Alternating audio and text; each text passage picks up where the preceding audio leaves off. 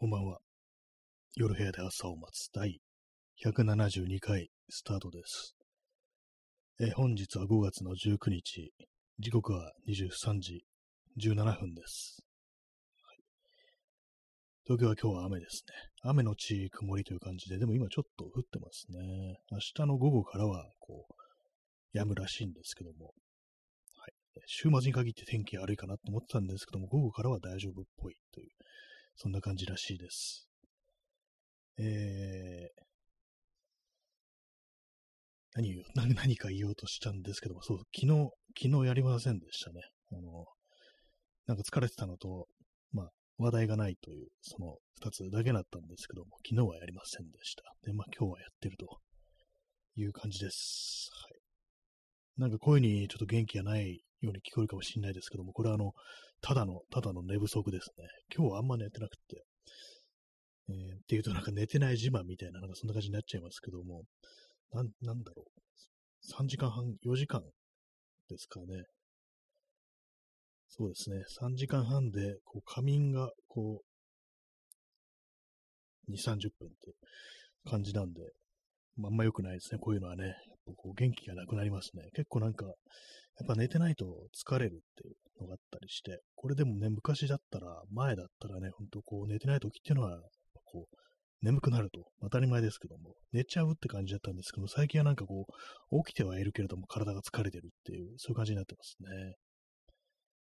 はい。えー、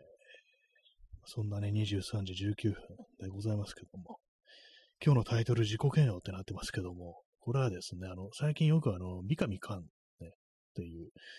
シンガーの、ね、曲をよく聞いてたりするんですよ。前、昔よく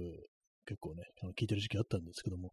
なんか最近またふとこう聞き始めていて、で、それでこう、その一つに、自己嫌悪のサンバっていうね、曲があるんですけども、これタイトルがなんかちょっと面白いんですけども、まあ、サンバっぽい、あのー、曲なんですよ。でもなんか内容が本当に自己嫌悪っていうね、こう何を言ってもダメな、ダメで、こうね、惚れた女に逃げられてみたいな、そんな感じでね、こう、自己嫌悪してるっていうね、感じなんですけど、それをサンバのリズムに合わせてっていう感じですね。ちょマイナー調の、ね、感じですけども、サンバと言っても、マツケンサンバみたいな感じじゃないですよ。ちょっとマイナー調のね、あの、憂いをこう帯びたようなそういう曲調ではあるんですけども、でもサンバのリズムですから、まあ、あの、テンション高いわけなんですけども、これがなんかずっとさっきからあの脳内をループしてて、こう、ね、なかなか面白い、面白いっていうか、なんか癖になってますね。ななんだ、どんな歌詞だったか。えー、社長さん助けて自己嫌悪をクビにしてっていうね、なんかめちゃくちゃなこと言ってるんですけども、神様助けて自己自己嫌悪を殺してとかなんか、そういうようなね、感じをなんかこう懇願するような、ね、感じなんですけども、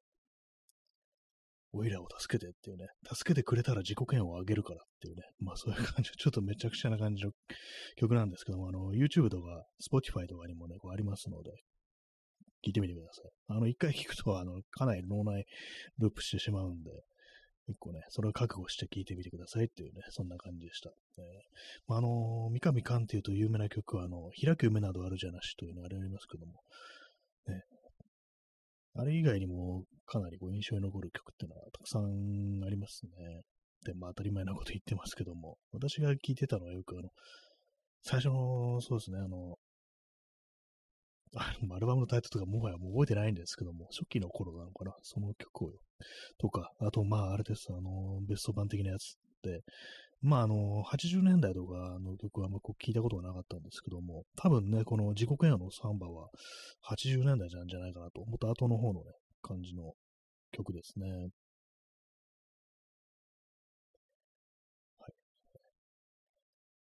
ちょっと前まではね、今、今、自己嫌悪のサンバがね、ノーナイループしてるんですけども、ちょっと前、あの、小便だらけの湖っていう曲がひたすらこう、ね、脳内ループしてて困ったんですけども、もう困ったから、もう、じゃあもう逆に聴いてやろうっていう感じがヘビーローテーションで、こう、三上感をかけるみたいなね、そういう声に至ったんですけども、まあ、小便だらけの湖、小便だらけの湖にあなたと二人飛び込んでっていうね、そういう歌詞です。まあそんなわけで、自己嫌悪つっても、あの別に私自身が自己嫌悪してるというわけではなく、まあしてるのかもしれないですけども、今、今頭にあるのはその、三上寛の自己嫌悪のサンバということですね。サンバといってもね、いろんなものが多分あるんでしょうね。サンバってなんだと思って、ちょっとさっきね、あの YouTube でただ一言サンバと入れて検索してみたら、なんかボサノバっぽいのもヒットするし、なんていうんですかね、私あんまりよくわかんないですけども、これっていわゆるクンビアってやつじゃないのみたいなものもヒットしたりして、ね、クンビアってなんか私聞くと、まあこれカルディのね、お店の中でかかってる、あの、いろんなの輸入食料、食材が売ってるお店、カルディってのがあるんですけども、そのお店の中でよく流れてる曲っていうね、こうそういう印象あったりして、結構あれですね、なんかお店で流れてる曲って、あ、なんかこれってあそこでこう流れてるなみたいなの割とあったりしますよね。そういうなんかこう自分の中に染みついちゃってるみたいな。ね、さっき言ったみたいなカルディの曲だな、これみたいなね、そんなあったりしますね。えー、P さん、えー、出遅れました。ありがとうございます。ね、はい。え、耳かきさん、そして出遅れました。ありがとうございます。お二方ね、本日もお越しいただきありがとうございます。昨日やりませんでしたけども、今日はあの、ね、やります。はい。あ、耳かきさん、お一つどうぞ。いただきました。これあの、お弁当のギフトですね。水筒と、ね、おにぎりとかタコさんウインナーとか、こう、卵焼きとかが入った、この定番の、お弁当の定番のね、こう、ものですね。ありがとうございます。ね、やっぱりおにぎりは、あの、こういう感じのね、がいいですね。海苔が湿ってたりするのがいいんですよね。ねコンビニのおにぎりとかパリパリしてたりしますけど、私はあの湿ったやつをあえて選ぶことが多いです。外で買うときは。はい。ありがとうございます。じゃあ、あの、おにぎりをね、一ついただこうかと思います。はい。えっと、何を話していたのか。そうですね、今日は、今日も天気悪いんですけど、まあ、あの、朝方はね、かなりジメジメしてましたね。ただ、あの、昼ぐらいからちょっとあの、気温が下がってきて、若干まあ、マシになったかなという感じでしたね。昨日、おとといがね、ちょっと、上気をした暑さでししたね。まあ、思わず私もあの、去年の気温っていくら、いくら、いくつぐらい、いや、何度ぐらいだったかなって思って調べたら、去年はね、あの30度超える日は5月ありませんでしたね。一昨年もなかったかな。ほと1日ぐらいあったかもしれないですけども、2020年は、あの、3日ぐらいなんか、その真夏日がありましたね。30度超える日がこう、ありましたね。あんまこう印象残ってないんですけども、なんか今年はなんか夏早く来たななんてことを思ったりこうしますね。ほんと嫌ですね。まあ雨もね、嫌ですけども、まあ明日、明日の天気どうなるか、昼からはね、こう、まあ雨止むなんていうね感じですけども、ちょっと今あの天気予報見ますけども、あれですね、明日最高気温24度。で、えー、あもうあれですね、あの、朝からね、あの降水確率20%という感じなんで、もう明日はまあまあ、あの天気持ちそうな感じですね。まあ曇りではこうあるんですけども、まあ涼しいからいいだろうという感じですね。まああの、これで湿度がもうちょっと下がればいいなというふうに思っております。はい。えー、今日はあの、あんまこう、寝てないということもあり、あの、記憶、記憶じゃないや、あの、割となんかね、忘れっぽいですね。なんかね、こうさっき何を話そうとしたのかなみたいな感じですぐ忘れちゃったりするんですけども、ね、さっきあれですよね、三上寛の話をしてたのかなそれですね。それと同じ、サンバ、そう、サンバです。そう、お店で流れる音楽だ。その話をしようとしたんだ。なんかありますよね。あの、私、あの、コールドプレイっていうね、あの、イギリスのバンドいますけども、コールドプレイ聞くと、あ、ゲオだみたいなこと思うんですよね。ゲオでかかってそうみたいな、そんなこと思ったりするんですけども、他にもね、あの、ゲオで、ゲオでかかってる音楽、カルディかかってる音楽、えー、無印でかかってる音楽、そしてあのウォッシュマンズでかかってる音楽っていうね、なんかそんな感じの私の中の、何ですかね、こう偏見、偏見というか、なんというかね、なんとなく大雑把なそういうジャンル分けというか、そういうなんか印象みたいなのがこうあったりするんですけども、まあ、具体的にね、なんかどこのね、こうどういうアーティストっていうのははっきりしないんですけども、ただ一つあの、ゲオはコールドプレイがかかっているっていうね、それだけがありますね。まあほんとゲオとかね、言ってないですけどもね、まあ、ずっとコールドプレイがかかってるわけないんですけども、他にもかかってる絶対そうなんですけども、なんとなくね、その二つ、たまたまそうなんですよね。アルバムが出た時期に私がよく言ってたんでしょうね。それでなんかあのー、ようにこう印象付けられてるということだと思うんですけども、まあ、そう具体的に名前出てくるのはゲオの、ね、こう、ゲオのカルティじゃないや、ゲオのコールドプレイです。で、カルディはクンビアが流れてるってね、なんかそういう印象ですね。まあまあんまそのよくわかんないですけど。え、右かきさん、え、無印は店内 BGM の CD も売ってますね。あ、なんかありますよね。あれね。あれはなんか、ちょっとこだわりがあってたのが選んでるっぽいですよね。あれはなんだろう、なんかあのー、ちょっと大雑把なこと言いますけども、ケルトっぽい感じみたいな、なんかそんな、そういう、本当なんか言ってて不安になりますけども、ね、そういう感じしますね。具体的にね、なんかこう、パッと思い出すと出てこないんですけど、なんとなくそういう印象があり、ね、でも、ああいうね、あの曲を多分ね、その買ってね、あの、お店で、お店ないや、部屋の中でかけたりして楽しんでるって人もいると思うんですけども、家まで、家まで無印になっちゃうな、なんてことをね、思ったりして、まあ、無印の店内が、こう、まあ、入り口、まあ別にそんな悪くはないですけども、ね、この間、あの、私は無印行ったんですよ。ちょっとメモ帳買おうかなと思って行ったんですけども、で、まあ、あれですよね。あの、無印っていうのは、あの、アプリがあって、それであの、マイルとか言って、なんかポイントみたいなやつ貯まるってなんですけども、あ、そういえば、そうだ、そう、あの、アプリ入れてたなと思って、アプリをね、こう立ち上げたんですね。そしたらログインしてないということで、あログインしなきゃって感じで、なんかね、こう、ごちゃごちゃやってたんですけども、あれ？パスワードなんだっけとか、メールアドレスなんだっけみたいな感じで結構ね、忘れちゃってて、それパッといかなくって思い出すっていうか、あの、調べる前にちょっと時間かかっちゃって、そういうこうしてるうちに、なんでこんなね、あのメモ帳一つ買うのに、そんな時間かかなきゃいけないんだみたいなね、苦戦しなきゃいけないんだって感じになって、ちょっと頭に来てね、やっぱやめたって感じでね、あの買いませんでしたね。結局別な店で買うっていうね、なんか無印はよくそういうこと起きます。無印のアプリ立ち上げると大体なんかね、あの、ログアウトされてるってことが多いんですけども、まあ、私があんまこう、ね、行って変わったりしないからだとは思うんですけども、なんか本当、毎回毎回それやってる気がしますね。こないだね、こないだっていうかもうなんか、数ヶ月前になんかログインしたような気がしたんですけども、なんかログアウトされちゃってましたね。まあなんか、こう、無印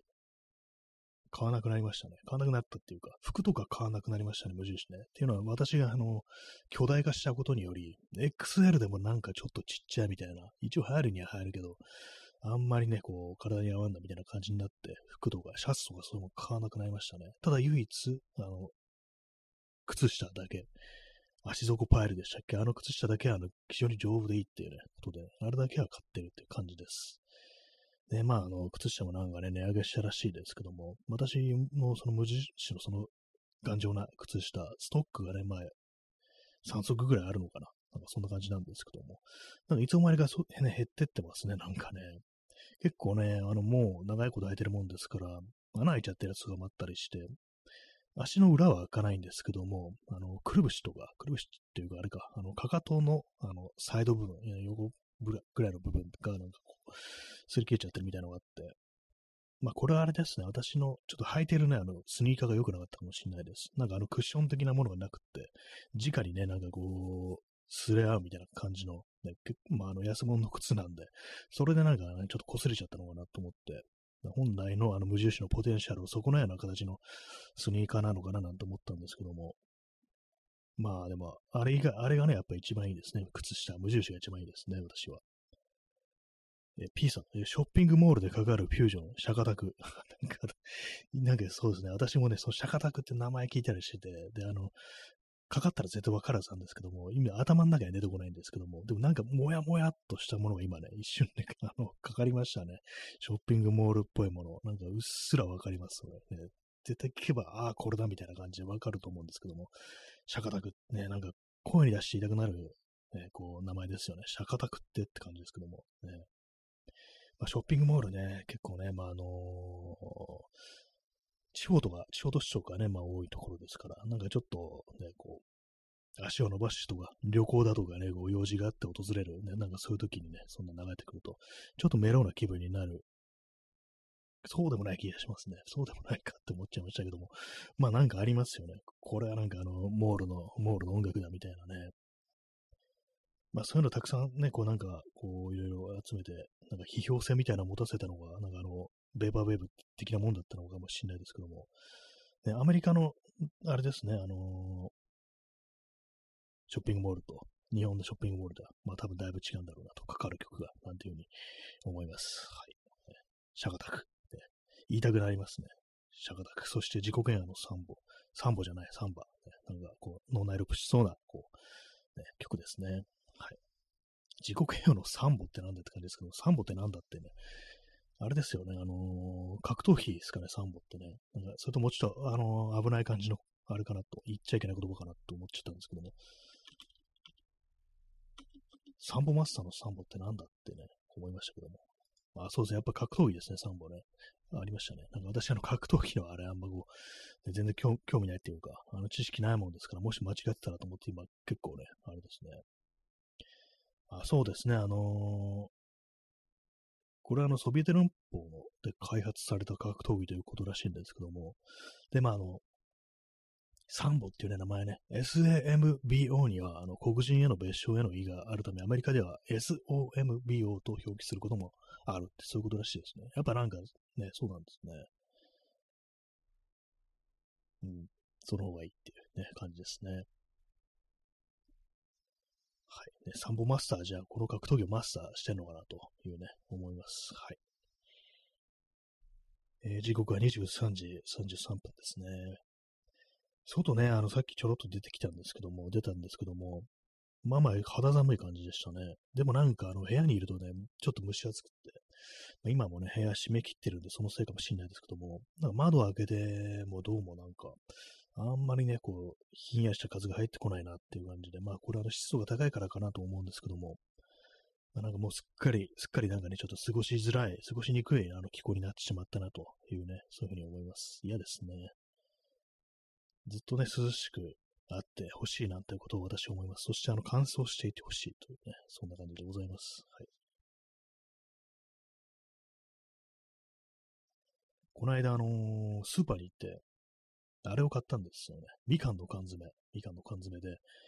あの安い100、なんかね、20、30円のやつが売ってて思わず買ったんですけども、それの缶をですね、あの、私は、あの、今、筆、ペン、ペンスタンドに筆じゃないぞって感じですけど、ペンスタンドに今流用してるんですけども、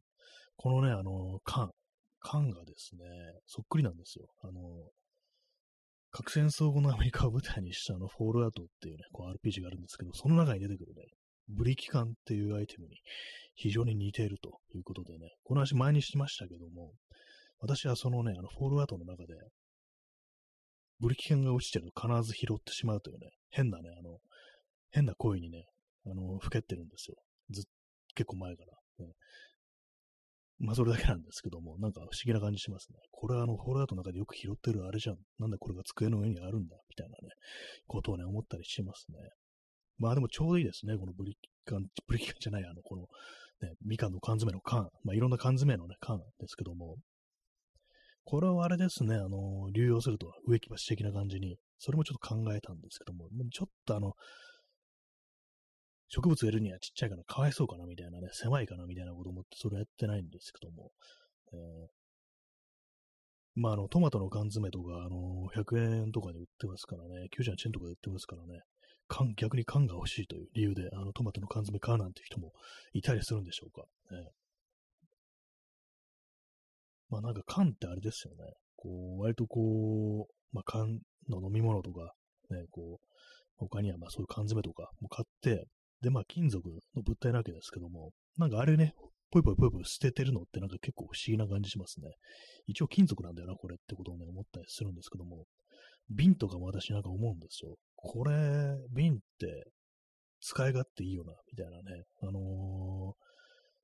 ー、中に入れる液体、ね、あれですよね、あのー、油とか入れてもいいし、灯油とか入れてもいいしっていうね、何し何言ってるかわかんないですけども、私なんかね、その灯油的なものはね、あの、自転車の掃除に使うんですよ。チェーンをね、洗うのに、あの、灯油使うんで、なんかね、こう、そう入れ物って、なんかキープしておきたくなるんですけども、でも大体なんかね、こう、まあなんか入れるもんないなって感じで結局捨てたりするんですけども、インスタントコーヒーの瓶とかね、冷静に考えてみるとこれ結構でかくって、なんか入れる入れられるなっていうね、ことを、ふっと思う時があります。でもなんかあの、形がちょっとあれだな、みたいな感じでね、あの、飾るにはね、ちょっと厳しい感じになってますよね。よくあのお店とかね、その手のお店、その手の店ってなんて感じですけども、そ雑貨屋的なものだとか、インテリアの店とかこう入ると、あれですよね、あのー、洒落た瓶みたいなの置いてあって、そういう調味料とか、あのー、まあ、パスとか、パスタとかね、こう、豆とかね、そのお米とかそういうのもそうですけども、そういうの全部揃えてね、あの、統一された瓶にこう入れて、ダーッと並べて、まあ、なかなかおしゃれな空気になるそうなんてのありますけども、これはね、このブリキ缶とか、あのー、あれですね、インスタントコーヒーの瓶ではあんま出ないななんていうね、ことを思いますね。もうちょいなんかこう、洒落た感じにできないかなと。色を塗ればいいのかなと思うんですけど、なかなかこう、ちょっとね、あのー、結構、まあ、形としては結構武骨な形をしてるので、やっぱなんか洒落た感じにはちょっとなりにくいですね。えー、耳かきさん、えー、ペンキの汚れ、えー、ペンキの汚れ、なんでペンキって言ったんだろうペンキっていう発音でしたね、今ね。ペンキの汚れ、ガソリンで落とすという知恵を、裸足の弦で知りました。ありましたね、これあれ。ね、あの、弦がね、主人公の弦が、あのー、看板屋にね、でなんかこう手伝うことになって、それでこう、ね、兄弟子というか、あの、先輩のね、こう、先輩からなんか嫌がらせみたいなのされるんですよ。ね、それであのー、ペンキぶっかぶっちゃって、なんそれでこう、はい、もうガソリンで灰を落としてこいなんていうね、なんかそんなシーンありましたね。ずっとなんか水でね、こう、最初洗ってるんですけど、それをいうこと、それをやってる弦をね、こう、あざ笑って、お前そんなんじゃ全然落ちんぞ、みたいなね。踊りはそんな、そんなんじゃ全然落ちんぞ、みたいなね。一応今、広島弁にしますけども、灰をガソリンで落としてこいとかなんか言われててね。それまあちょっと、そんなね、展開ありましたけども。まあその後ね、あのー、あれですからね、そのパイセンはボコボコにされるっていうね、そんな展開でしたね、やっぱりね。黒崎っていうね、こう意地悪なパイセン。なんかちょっとね、あのー、いろいろ大変なことがあってね、かなりこう性格がこう歪んでしまったというか、そういうね、こうまあ、自分のね、その看板屋の中で、まあ、後から入ってきた弦が結構絵が上手かったりして、で自分の地位が脅かされると思って、そういう嫌がらせをしたっていうね、まあ、あのね、ぶん殴られるというね、そんな感じでございますけども、ね、ガソリンで落ちるんですよね。ガソリンってちょっと怖いですね。でも、あれね、あの、気化、気化して、気圧して、あの、なんかあの、なんかのタイミングでね、こう発火したら爆発しますからね。と、どういうじゃなくて大丈夫みたいな、間違いなのかなちょっと今思うと思うんですけども、まあ、戦後間もない頃はガソリンで落としてたのかなと、どっちなんですかね、灯油じゃないとちょっと危ないんじゃないかみたいなね、こと思ったりするんですけどもね。まあ昔の、昔の話ですからね、昔はこんな感じでもう、ぽいぽいぽい、ほいほいほいほいガソリンを使ってたのかなというね、思いますね。まあそうなんですよね。こう、子供の頃なんかは、なんかこう、プラモデルとかね、色塗ってて、こうなんはみ出したりだとか、あとはま手にこう、塗料がついちゃったりすると、シンナーで落とすもんだなんていうね、そんなこう意識ありましたけども。ね、でもなんなんでこれ水で落ちないんだみたいなことはね、思って不思議ではありましたよね。まあ、水性の塗料とかもありましたけどもね。あれはあの乾くのに時間かかるし、なんかベタベタするんですよね。まあ、水性の塗料。ね、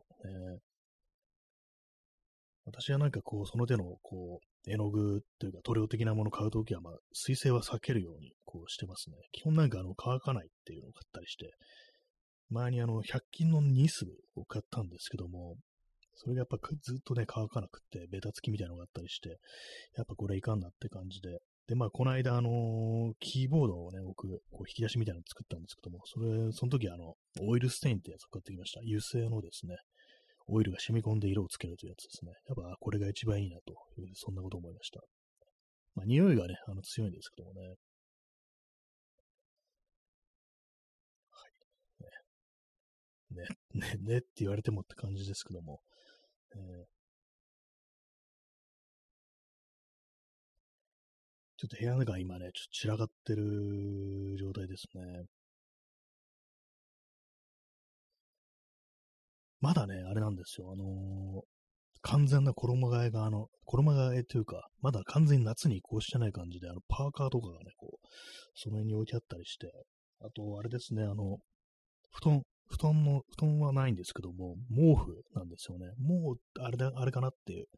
タオルケットだけでいいかなと思うんですけども、こういう風にね、こう舐めたことをすると、そのうちなんか、急にね、こう、夜だけ妙に寒いみたいな日がやってきて、あのかなりね、こう、寝るのが大変になるみたいなことになりそうなんで、まあ、あの、毛布出してあります。まあ、でも暑いですね、今、こう、窓閉め切ってるんで、なんかやっぱ湿っぽいですね。閉め切ってる云々は置いといて、本当雨が降ってるから、ジメジメしてるっていうね。嫌ですね。ジメジメしてるのがやっぱ一番嫌ですね。乾燥してらまだね、耐えられるんですけども、暑くても、そこにも湿度加わるとも私はもう、もうダメだっていうね、感じですね。え水を飲みます。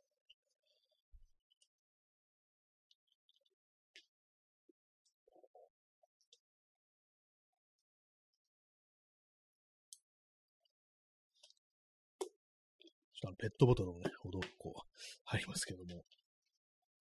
あ、ストロムさん、えー、出遅れました。ありがとうございます。あ、そう、ちょっと延長しておきますね。昨日ね、やりませんでした。あの意味意味もなく、意味もなくというか、なんかあの、ちょっと疲れてる、疲れと話題のなさにより昨日やりませんでした。今飲んでるのはですね、あの、ペットボトル、あの、ミラクルボディ V というね、こう非常にこう、ね、意識の低そうな飲み物ですけども、サンガリアのなんかあれです、あの、デカビタ的なやつですね。私、たまにね、なんかこう疲れてくるとね、これをなんか摂取するんですよ。エナジードリンクとか体悪いですからね、まあ、こういうものを飲むんですけども、別に元気にはなりませんですね。こうね、あの、ローヤルゼリー入ってるとか書いてありますけども、これ飲んで私は元気になったことがないです。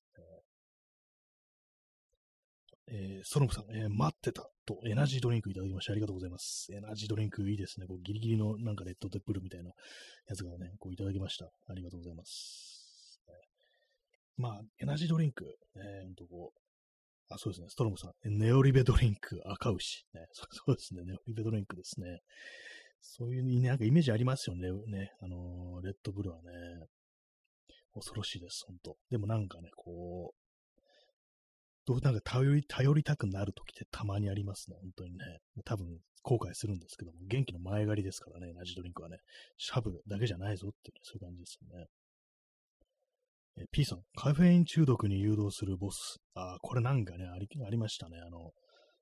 普通にあの、スーパーとかコンビニのあの棚に置いてあるのに、なんか異常にカフェインの含有量高いみたいな、その名前、商品名忘れちゃったんですけども、これ、これもう完全に1日のあれ、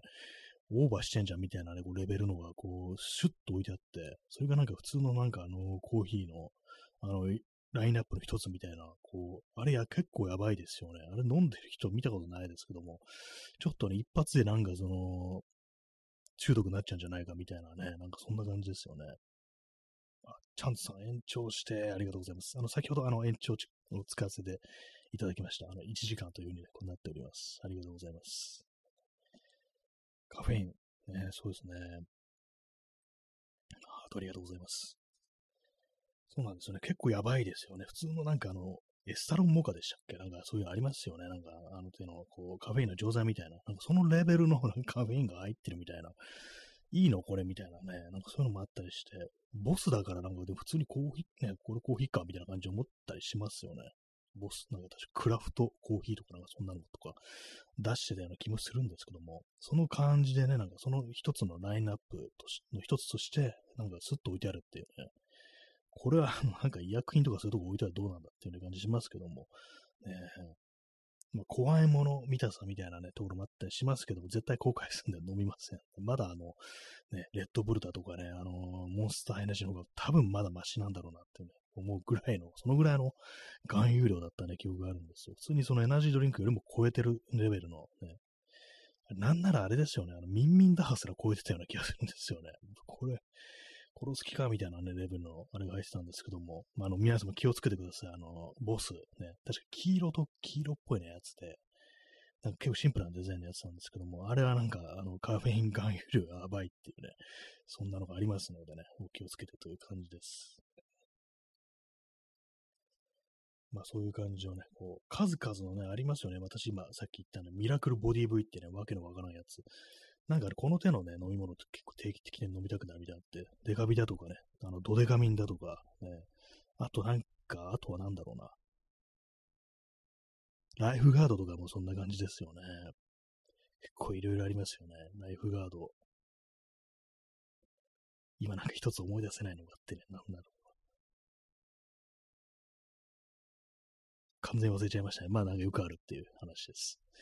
P さん、タイでレッドブル過剰摂取で失明しちゃうという話が、あ、なんかありましたね、なんかね。なんなん、どういうあれでなんか失明するんですかね。何がこう作用して悪くなったのか、血糖値の急激な上昇なのか、その血管切れた的なやつなのか、ね、なんかちょっと気になりますけども、まあね、なんでもまあ過剰摂取すればそういう風になるっっていうね、なことなんでしょうけども、でなんかあの死んだ人もいたような気がするんですよね。あ、ストロムさん、えー、処刑ライダーという映画でガソリンを飲んで決まる暴走族が、なんかあった気しますね。処刑ライダー、久々に処刑ライダーね、っていうね、言葉をね、あの、口から発しましたけども、あの、チャーリー・シンが主役のやつですよね。あの、割となんかしょっちゅうあの、テレビ、映画でやってるっていう、処刑ライダーっていうねな、なんであんなやってたんだろうと思いますけども、ね、割に面白かったような気がしますね、処刑ライダー。そうですね、ガソリン飲んで決まるっていう、構なんかあのー、いますよね。その手のなんかあの、やばい奴らみたいなので、こう、そのままね、あのー、飲んで、ね、こう、決まっちゃうやつっていうのが、なんか、他のなんか映画とかなんかにもあったような気がするんですけども、かなり異常ですよね。飲み物じゃないんだからっていうね。ガソリンは飲み物っていう、そういうのを体現してしまってるっていうね。でも私、あの、子供の頃とかね、あの、シンナーっていうね、あのー、悪いものがありますけども、ね、ああいう、ああいうものをね、有機溶剤をね、なんかこう、吸って、あの、決まるっていうのが、こう、あるなんて僕聞きましたけど、私子供の頃ね、そのシンナーってどうやってね、のかと思って、あの、吸引してるんじゃなくて、飲んでると思ってましたからね、シンナーは飲み物っていうね、こういうふうに思ったんですけども、ね、まあそんなことはありませんでしたね。えー、意識の低い飲み物のベッドプロドに入った水を飲みます。喋ってると、こう、喉が渇きますね。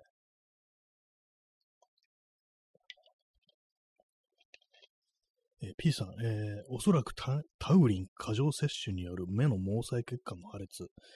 えー、日本で販売されているレッドブルは医薬品ではないので、タウリンを入れられない。あ、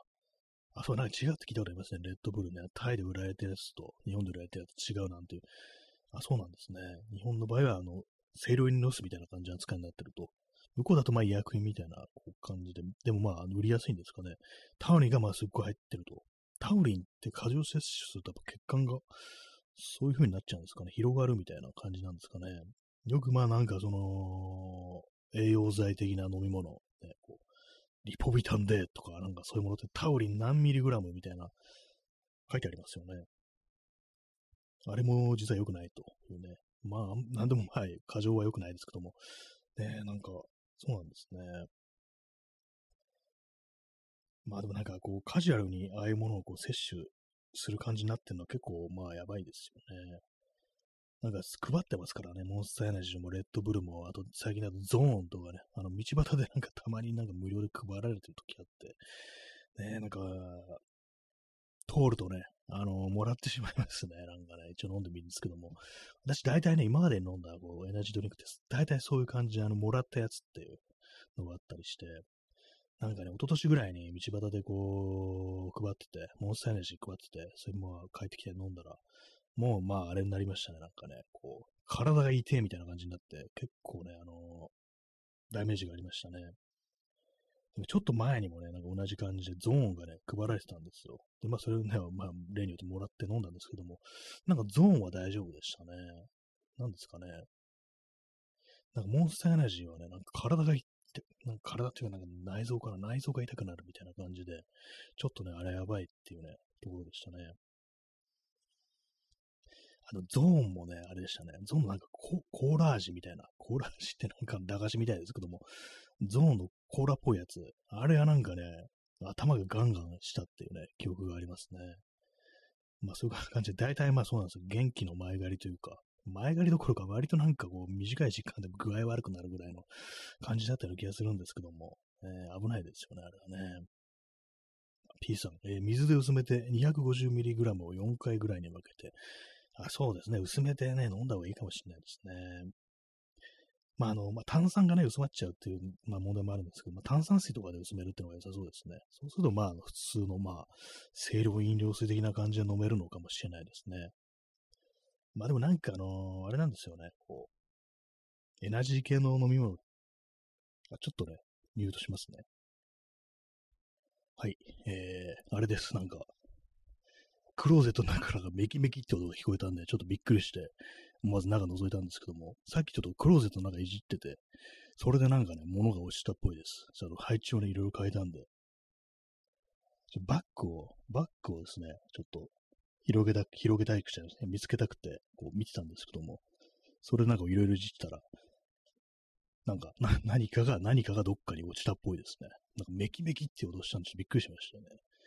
まあ、多分ね、なんか、メキメキが、あの、空耳で、多分あれです。あの、干渉剤とかの音だと思います。ね。私、あの、干渉剤とかそういうの取ってね、なんか、全部ね、入れてあるんですけども、おそらくまあ、それかなと、今思いましたね。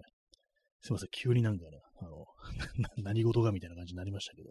普通に変な音したからっていうね、そんな感じでしたね。まあ、でもあれですからね、こう、暖かくなってきたから、虫が出るという可能性もありますからね。この間部屋になんか結構大きい、大きいってことじゃないですけども、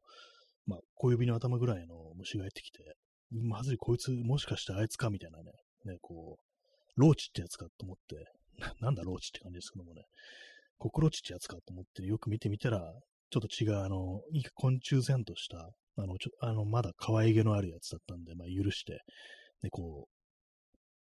少し部屋に滞在させておいて、まあ、そしたらなんかそのうちどっかで出てきましたけども、網戸開けてたら、まあなんかね、ちょっと怖くなってきますね、たまにね。あいつが出てくるんじゃないかみたいな。えーはい、まあでもなんかそんなにはね、私はこう、私の部屋に現れないんですけども、たまにね、なんかおそらく外からね、こう入り込んできたやつだと思うんですけども、ちょっとこれはでかいなみたいなやつがね、こう数年に一回、あのー、ぐらいかな、せいぜい、ね、出てくることがあって、驚きますね。何の話したんですかそう、レッドブルとか、まあそういうやつですね。そう、炭酸水でこう薄めるのがいいかなと思いますね。やっぱなんかね、ここの手の、そうなんですよね。薄めるとあれですけども、この手のエナジー系の飲み物しかない、なんか独特なフレーバーみたいなのがあったりして、ちょっとね、なんか、たまにそういうの求める気持ちみたいなの出てくる時ありますね。なんかね、元気になる云々とかじゃなくて、なんとなくエナジードリンクの味が好きっていう人もね、結構いるみたいですから、私もなんかちょっとそれわかるんですけども、まあそういうのもあったりして、私ね、まあさっき言ったみたいな、こう、ミラクルボディ V みたいなね、ちょっと、だいぶあれな感じの飲み物飲みたくなると思うんですけども、ね、まあでも、そのエナジードリンクはあれだから、こういうなんか中途半端なやつね、こう、いっとこうみたいなね、感じですね。あとあれですね、そう、爽快ビタミンってやつがありますね。爽快ビタミンってやつと、あとあれもそうですよね、あのー、あの黄色っぽいやつ、CC レモじゃないですけども、あの、また、また忘れてますね。あれですね。あれもね、なんかこう、いいですよね。あれとかやれてもわかんないよって感じですけども、なんだろう、必死に思い出そうとしてるんですけども、デカビタじゃなくてドドカミンじゃなくて、ね、こう、頭の悪い飲み物で検索しましょうか。頭の悪い飲み物ってひどいからですね。普通にヒットしそうで怖いですね。あ、さすがに出てきませんでした。ね、頭の悪い炭酸にしよう。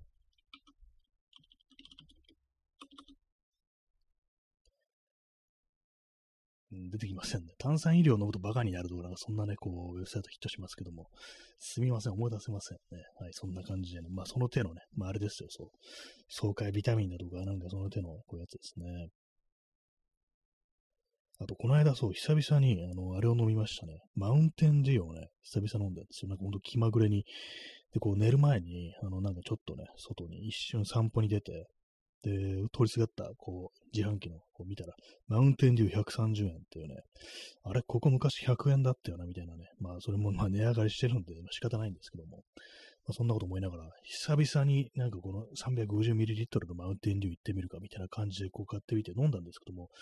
なんかあんま美味しくなくって、私、割と昔あれ好きだったんですよ、マウンテンデューが。でもなんか、うんなんか微妙だみたいに思って、まあ、これは私がそんなに喉が渇いてなかったからなのか、それともなんか味が変わったのか、ね、なんかわかんなかったんですけども、まあ多分ね、私の事情だと思います。体の。ね、こうままこう喉が渇いてなかったっていうね。ストロングさん、ゲーマージュース。あ、なんかそんなイメージありますよね。マウンテンデューとか、ね、なんかセブンアップとかもなんかね、あの、そんな感じで、あの、あの基本的にあのパッケージがなんか緑っぽいと、なんかゲーマーっぽいような、ね、緑とかね、青のちょっとメタリックな感じだと、なんかゲーマーっぽいような感じしますよね。なんかね、不思議ですね、あれね。まあ、なんかそうなると、やっぱやっぱね、なんか飲んでいかなきゃいけないのかなと思いますね、マウンテンデューね。P さん、マウンテンデュー、緑の味がしなくなってしまった。なんかね、そうなんですよね。こう、変わったかと言われると変わってないような気もするんですけども、でもなんか、こう、かつてのようなときめきがないみたいな、そんな感じしますよね。緑の味がしないっていうのが、それ結構適切なあの表現かもしれないです。そう、緑、ね、パッケージ緑で、缶の色が緑で、あれなんか注ぐと別に黄色じゃないんですよね。あ、じゃない、緑じゃないんですよね。ちょっと黄色っぽいんですよね。柑橘系みたいな。ライムっぽい感じなのかな。なんか味は。そうなんですけども、あの緑っぽさがない。それはなんか確かにわかる気します。ね。まあ昔これ緑だったよな、みたいな。ね、緑じゃないんですけども、なんか味が緑だったよな、みたいなね。そういうことは思うんで、まあ、もしかしたら何かこう変わってるのかもしれないですね、中身もね。まあちょっと比べようがないんでね、どっかデッドストックのマウンテンデューみたいなのあったらちょっと飲んでね、比べてみたいというところではこうありますけどもね。そう、この間あのツイッターで流れてきたあの話題として、あのコーラ、あの、ありますよね。コーラのあの甘味料とか甘さ、砂糖は、あの一般的に手に入る、今手に入るコーラコカ・コーラっていうのは、あの、コーンシロップ、あのトウモロコシから、あの、多分ね、生成した、こう、砂糖ってことだと思うんですけども、それを使ってて、でもあの、メキシコ、メキシコにおいては、サトウキビから、あの、取った砂糖を使ってるってことで、だから、美味しいらしいんですよ。なんかそっちの方がね、まあ、あの、好みとかあると思うんですけども、で、昔はね、なんかみんなその、サトウキビから取ったこう砂糖を使ったコーラだったらしいんですけども、なんか80年代から、80年代前半ぐらいから、そういう感じでコーンシロップに変わって、それで味が変わったらしいんですね。で、まあなんかね、そう、メキシコではそうサトウキビだから、みんなもうガブガブね、美味しいからかなのかなんだかわかんないですけども、めちゃくちゃ飲んでるっていうね、ことらしいです。あの、メキシコの人はコカ・コーラ大好き、コーラ大好きっていうね、ことらしいですね。それもなんかちょっとね、あの、比べてみたいですね。そのコーンシロップのコーラとサトウキビのね、コーラ、ね、どっちが美味しいのかななんていうまあ、そう、佐藤キメは本当の昔の味っていう、ね、ことらしいですね。まあ、昔の味よくわかんないですけども、ね、80年代とかだとね、80年、80年とかなんかそんな感じだったかもしれないですね。いろんなコーラありますけども、ちょっとあれなんですかね、あの、クラフトっぽい感じなのかなっていうね、のこと思いますけども。なんかね、あと、さっきあの、自販機見たら、復刻コーラっていうのがなんかありましたね。まあ、どういう、それはあの普通に日本のね、こう、飲料メーカーから出てたと思うんですけども、一瞬なんかね、あの、買おうかななんていうこと思ったんですけども、いや、今の気分で、この、ミラクルボディ V だと思ってね、サンガリアだと思って、こう、あれですからね、あの、サンガリアの CM、あの、稲川淳二がこう出て、出てましたからね、12サンガリアとかなんか変な歌歌って、コサックダンスみたいなことやってましたけども、意味わかんなかったですね。まあ、あの私 YouTube で見たんですけども、なんだこの CM はっていうね、もう多分まああの、90年代か、まあもしかしたら80年代っていう感じなんですけども、なんかこう、このノリは一体っていう感じでしたね。まあたまにね、こういうものをね、体が求めるんですよね。水を飲みます。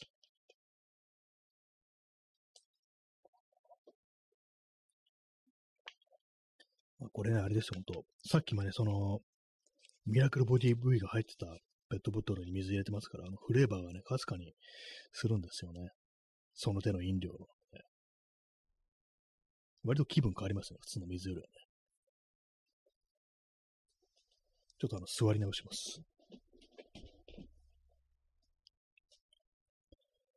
えー、時刻は0時1分ですね。日付変わって5月の20日ですね。もう20日かっていう、終わってしまう5月かっていうね、ちょっと前まで、ちょっと前、ゴールデンウィークだったはずなのにっていうね、感じですけどね。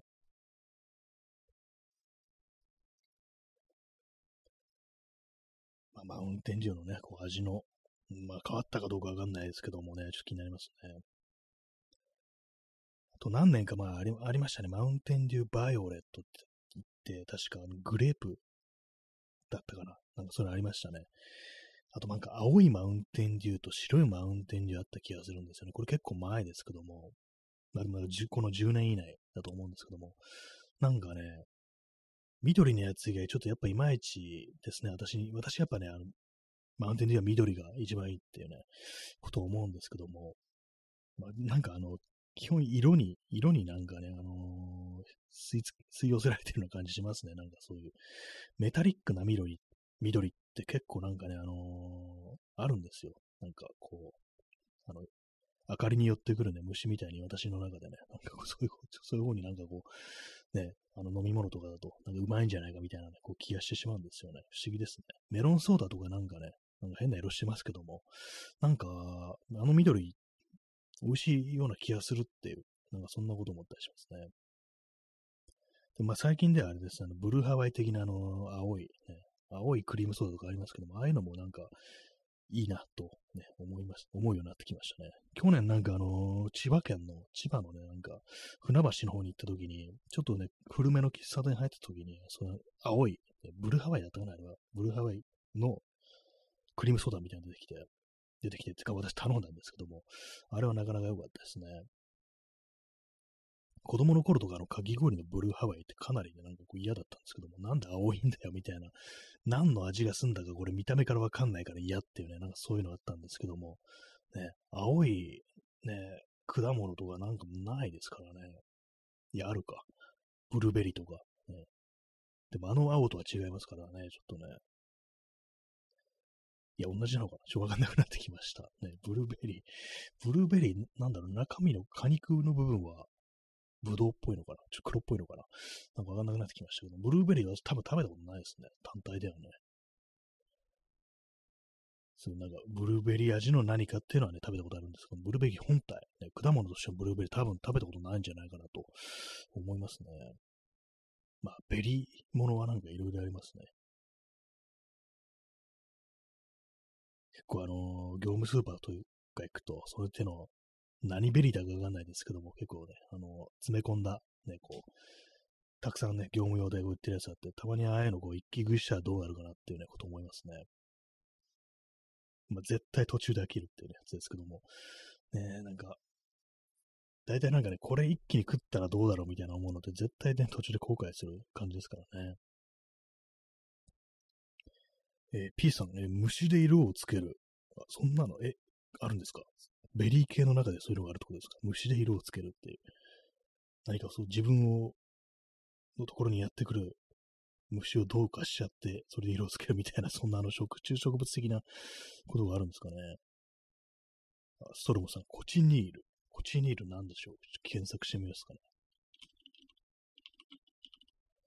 あコチニール色素なんてのも出てきましたね。これがまあ、食品に使われるっていうことっぽいですね、どうも。コチニール色素。えー、あ、昆虫から取られる貝殻虫のなどのメスの体を乾燥させ、体内に蓄積されている色素化合物を水またエタノールで抽出して色素としたもの。そんなものがあるんですね。ちょっと、これあれなんですね。でも赤っぽい色なんですね。これカーマインって書いてありますけども。ああ、こんな、こんなものがあったんですね。しかも結構いろんなものにこう、使われてます。使われてますね。具体的にはなんかあの、あれですね、あ昔はあの、カンパリ、ね、お酒ですね。カンパリソーダのカンパリですね。渚のカンパリソーダのカンパリですね。その、あれの赤っぽい色してますけど、あれがコチニウス色素だったと。そしてあの、まあ、清涼飲料水、酒、菓子類、ハム、ソーセージ類、かまぼこなどの着色。あ、耳かきさん、えかまぼこのピンクも確かそうだったあ、そうなんですね。これ、む、虫の色だったのかって感じですね。ちょっとびっくりしましたね。えーっていう。いろんな、でもじゃあ結構なところでね、こう、使われてるんですね。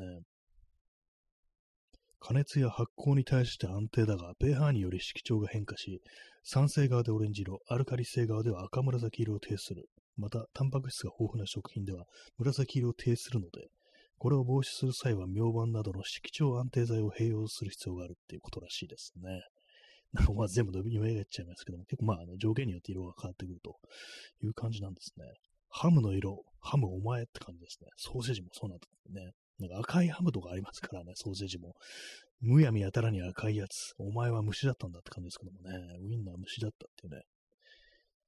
面白いですね。なんかね。まあでもなんかメスに、メスからしか取れないんだっていうね。なんかでもすごいこと考えたもんですね。まあ、今その貝殻虫のね、こう、画像を見てるんですけども、あんま赤いとこないですけど、やっぱちょっと一部分ちょっと赤っぽく見えるな、みたいな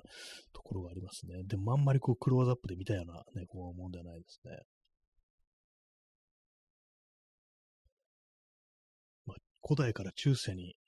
伝統的に抽出して用いられ用いられてきた色素に由来する。まあなんかよくわかんないですけど、まあ、あれですね、コチニウ色素、カルミンレッド K とか、なんかね、こう呼ばれるらしいですね。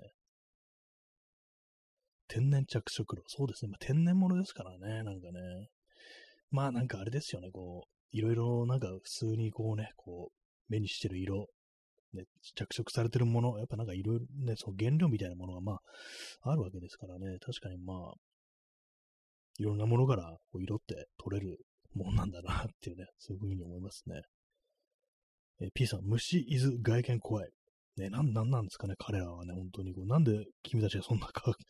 ね、こう、見た目をしているのかってね、私も本当、この間の部屋に、ね、こう、迷い込んできた虫見て思いましたけども、まあ、なんかその触覚を常に動かしてるのやめてほしいっていうね、私は、ね、結構思ったりするんですけども、それが気持ち悪いんだよなっていうのが、こうあったりして、ね、あのー、ゴキブリとかじゃなくてもね、なんかあの、触覚をなんか、ね、ピコピコ動かされるとやっぱなんかちょっと気持ち悪いですね、あれはね。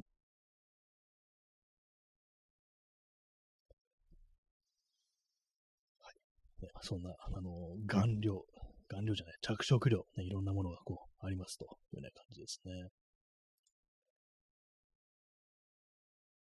結構そうですね、なんかこう、パッと見てみると、なんか動物染料っていうね、あれがありますね。あの、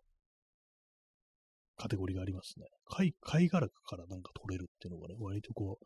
あったりしますね。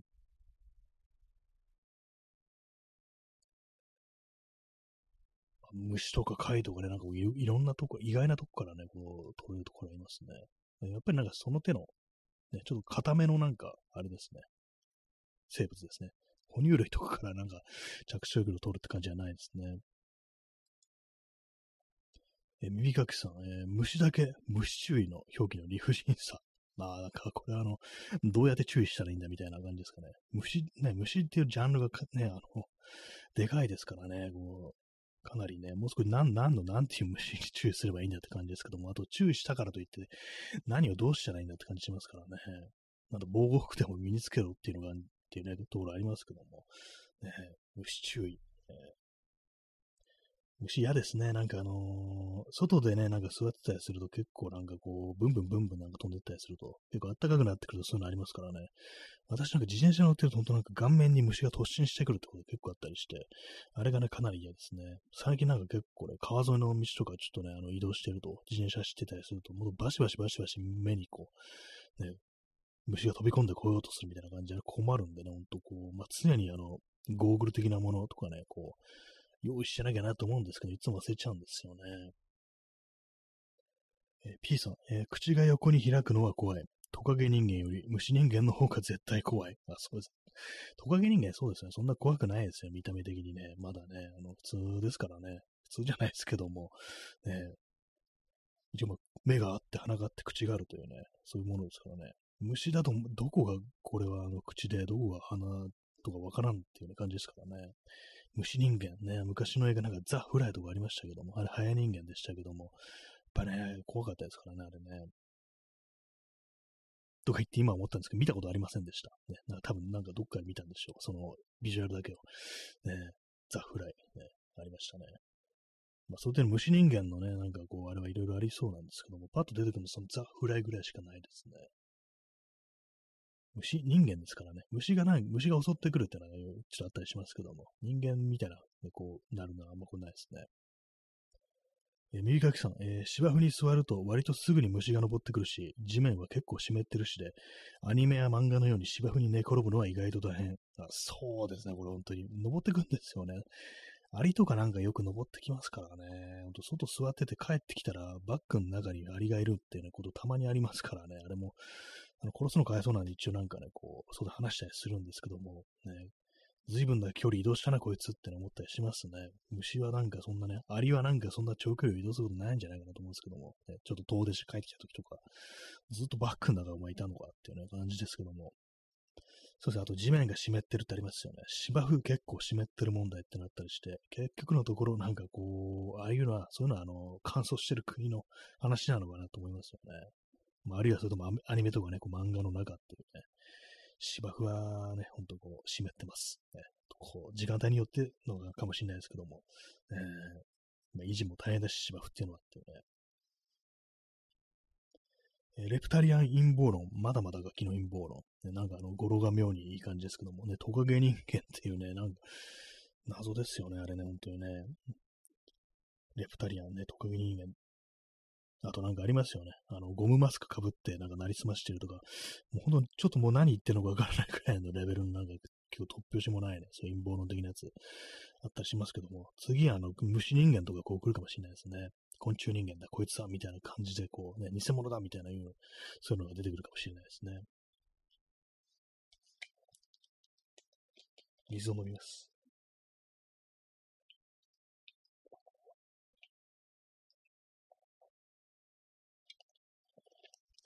最近は結構水を飲んでますね。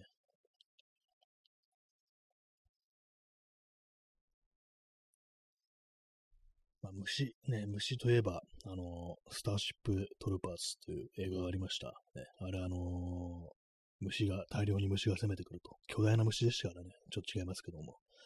ね、虫は怖いですね。虫なんかいっぱいいますからね。群れてますからね、怖いですよね。最近あの川、川の近くとかでこう、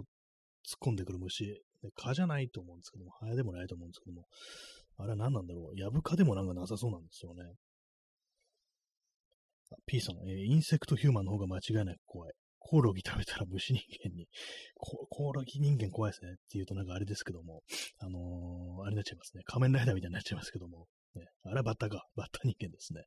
コオロギのね、あの仮面ライダー、ちょっとかなり怖そうですね。バッタよりも怖そうですね。カマドウマがね、一番怖いですね。仮面ライダーカマドウマって言ったら一番怖いと思います、ね。足がやけに長いみたいなね、感じですけどね。えー、耳かきさん、えー、スターシップ、えー、今度ゲーム出ますね。16人同時プレイ可能でした。あ、そうなんですね。あ、スターシップの、スターシップトルーパーズのあれ出るのは知ってるんですけど、16人同時プレイ可能だったんですね。なんかありましたよね、なんかね。スターシップトルーパーズなんか結構あれですね、なんか長くそのコンテンツというか、元がある結構有名な SF 小説ですよね。確かあの、宇宙の戦士でしたっけあの、放題で。